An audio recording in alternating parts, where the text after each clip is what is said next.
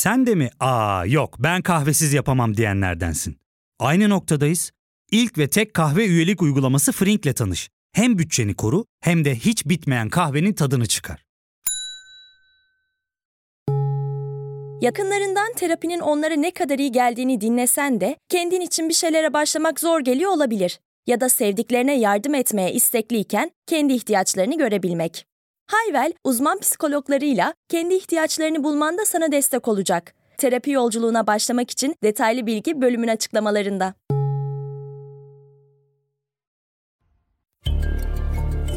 Merhaba, ben Ali Yağız Baltacı. Bilgisayarın bu haftaki bölümünde 2002 seçimlerinde yıldızı parlasa da bir anda ortadan kaybolan ve 2023 Cumhurbaşkanlığı seçimlerinde tekrar aday olacağını açıklayarak gündeme gelen Cem Uzan'ın hikayesini ele aldık. Hazırsanız başlayalım.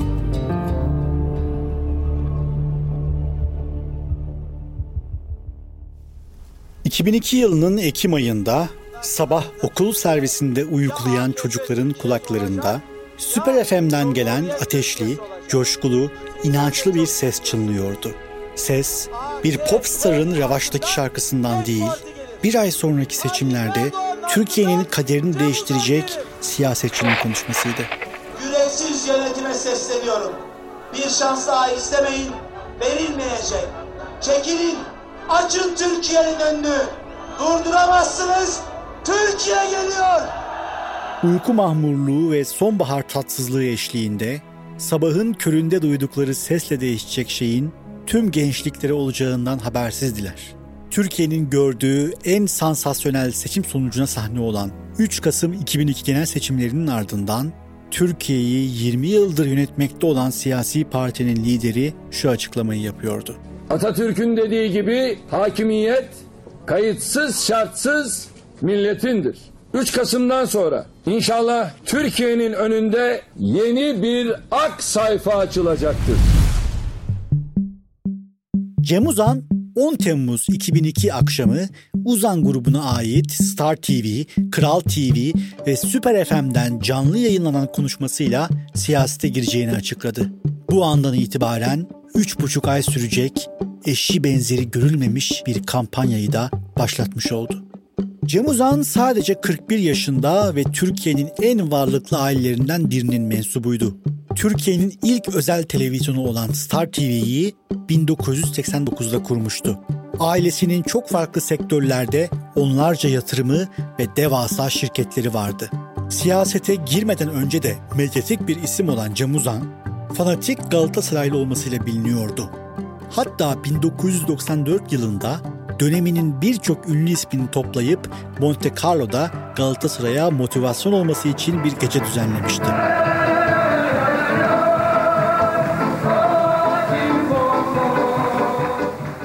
2000 yılında Brezilyalı yıldız Mario Jardel'in transferine sponsor olmuştu. En büyük hayallerinden birisi Galatasaray başkanı olmaktı. Ancak Galatasaray'ın muhafazakar ve gelenekçi yapısı sebebiyle tüm çabalarına rağmen kulübe nüfuz edemedi. Bunun üzerine Uzan, İstanbul Spor ve Adana Spor'a yaptığı yatırımlar ile futbol camiası içinde kalmaya devam etti. Özellikle İstanbul Spor'a o günlerde yaptığı Sergen Yalçın, Aykut Kocaman, Oğuz Çetin gibi flash transferler sarı siyahlı ekibi bir anda şampiyonluk adayı haline getirdi. Gelin görün ki Uzan'ın İstanbul Spor serüveni kısa süreli bir hevesti ve kulübe desteğini bir süre sonra çekiverdi. Ee, bizim futbolcular için söyleyecek bir laf yok. Taraftar zaten maçtan sonra onlara yeteri kadar ne olduklarını gayet güzel laflarla ifade ettiler. O laflar benim ağzıma yakışmayacağı için ben şu anda lafları söylemiyorum kendime. Ben söyleyeceğim bir şey var. İstanbul Spor için transfer sezonu bugün başlamıştır. Takımın en az yarısı gidecek. Ve burada turist Ömer gibi sahada gezinenler futbol kariyerlerini ben onların bitireceğim. Çünkü hiçbir kulübe satmayacağım. Hiçbir kulübe satmayacağım ve futbol hayatlarını bitireceğim. 2002 yılının yaz ayları geldiğinde Başbakan Bülent Ecevit hastaydı.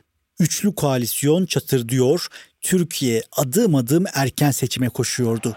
Cem Uzan da o günlerde ekranlarda daha çok görülmeye başladı.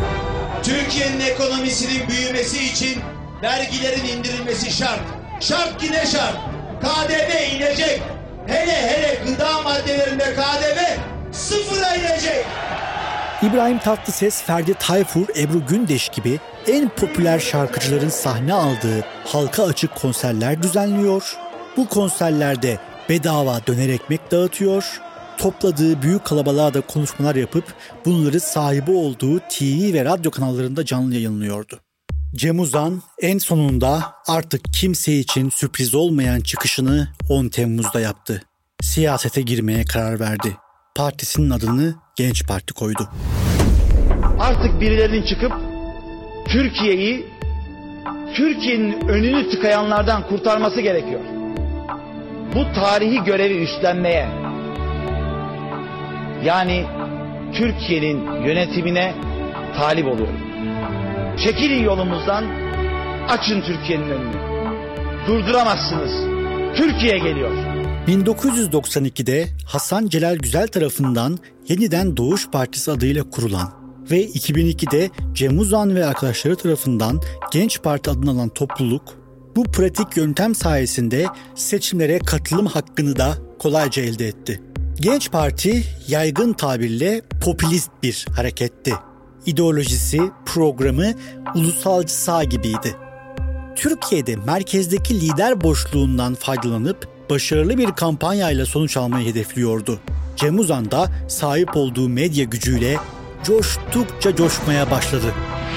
4 yılda Türkiye'deki üniversite sayısını dörde katlamazsam bana da Cem Uzan demesinler. Birçok kişi Uzan ailesinin ABD şirketi Motorola'yı 1.8 milyar dolar dolandırdığını düşünüyordu. Kimileri böyle düşüne dursun, Uzan her gün daha büyük kalabalıklara hitap ederek gücüne güç katıyordu. Kısa sürede bu kadar etkili olmasının bir anda yüz binlerin sempatisini kazanmasının sebebi ise gayet anlaşılırdı.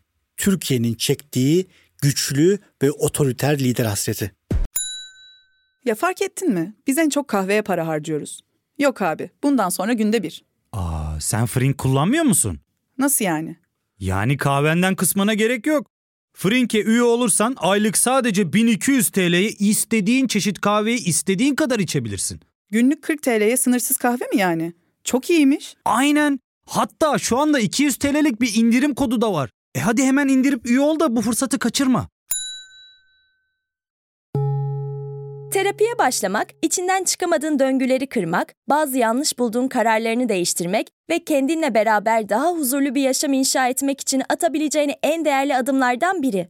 Hayvel ile yoğun yaşam tempona uyum sağlayarak online terapi seanslarını takvimine göre ayarlayabilirsin. Bini aşkın uzmandan sana en uygun terapisti seçebilir, PodB10 koduyla indirimden yararlanabilirsin. Detaylı bilgi açıklamalardaki bağlantıda.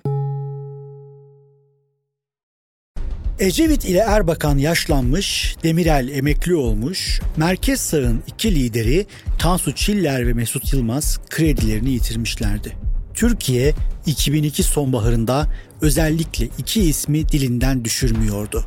İlki ceza üstüne ceza almasına rağmen önlenemez bir şekilde yıldızını parlatan yeni kurulan AK Parti'nin lideri Recep Tayyip Erdoğan İkincisi ise ekranlarda her gün bas bas bağıran beyaz gömlekli yakışıklı Cem Uzan. Cem Uzan'ın siyasi çizgisinin net olmaması kendisine dezavantaj değil avantaj oluşturuyordu. Merkez oyları sallantıdaydı. DYP, DSP, MHP, ANAP seçmeni kendilerine yeni yerler arıyorlardı. Uzan ise söylemleriyle bu dört partinin tabanını da gözüne kestirmişti. Her işsize 350 lira maaş verilmeli diyorsan Genç Parti'ye oy ver. Fındık 8 lira olacak. Dünya fındığının %85'ini Karadeniz üretiyor. Türkiye üretiyor. Fındığın fiyatını Karadeniz belirleyecek. Türkiye belirleyecek. Yabancı alıcılar değil. Fındık 8 lira olacak. Evet, fındık en az 8 lira olmalı diyorsan Genç Parti'ye oy ver. 2002 seçimlerinin kampanya sürecinde hiçbir siyasetçinin mitingleri onun kadar çok izlenmedi. Zira bir medya imparatoru olan uzanların tüm imkanları Cem Uzan'ın kampanyası için seferber edilmişti. Okul servislerinden kıraathanelere kadar her yer Uzan'ın sesleriyle inliyordu.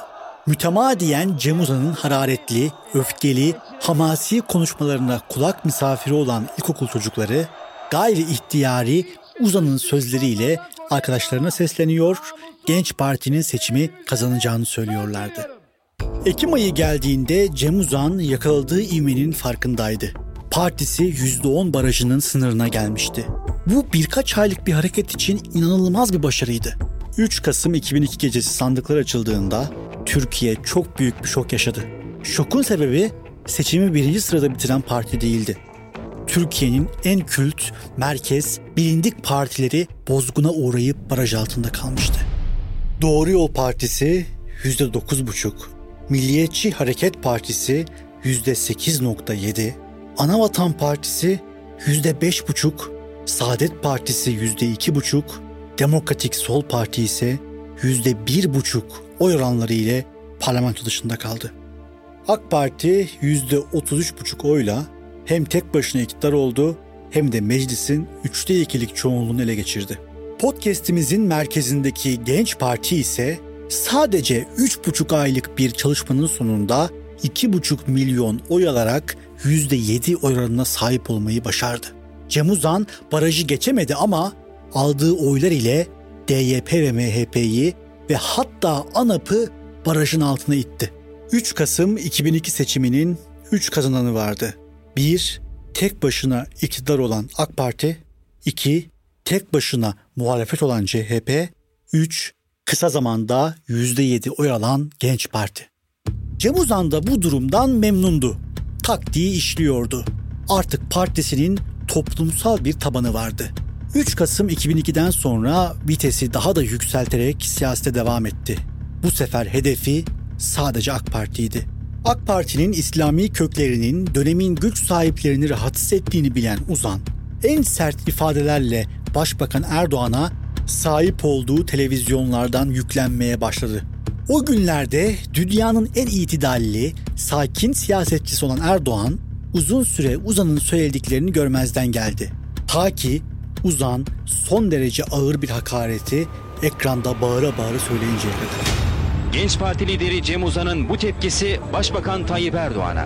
Ey kalleş adam! Sana! Tablulu malım olan Çeyaş ve Kepezi! Yedirürsem bana da adam demesinler! Sen ne biçim bir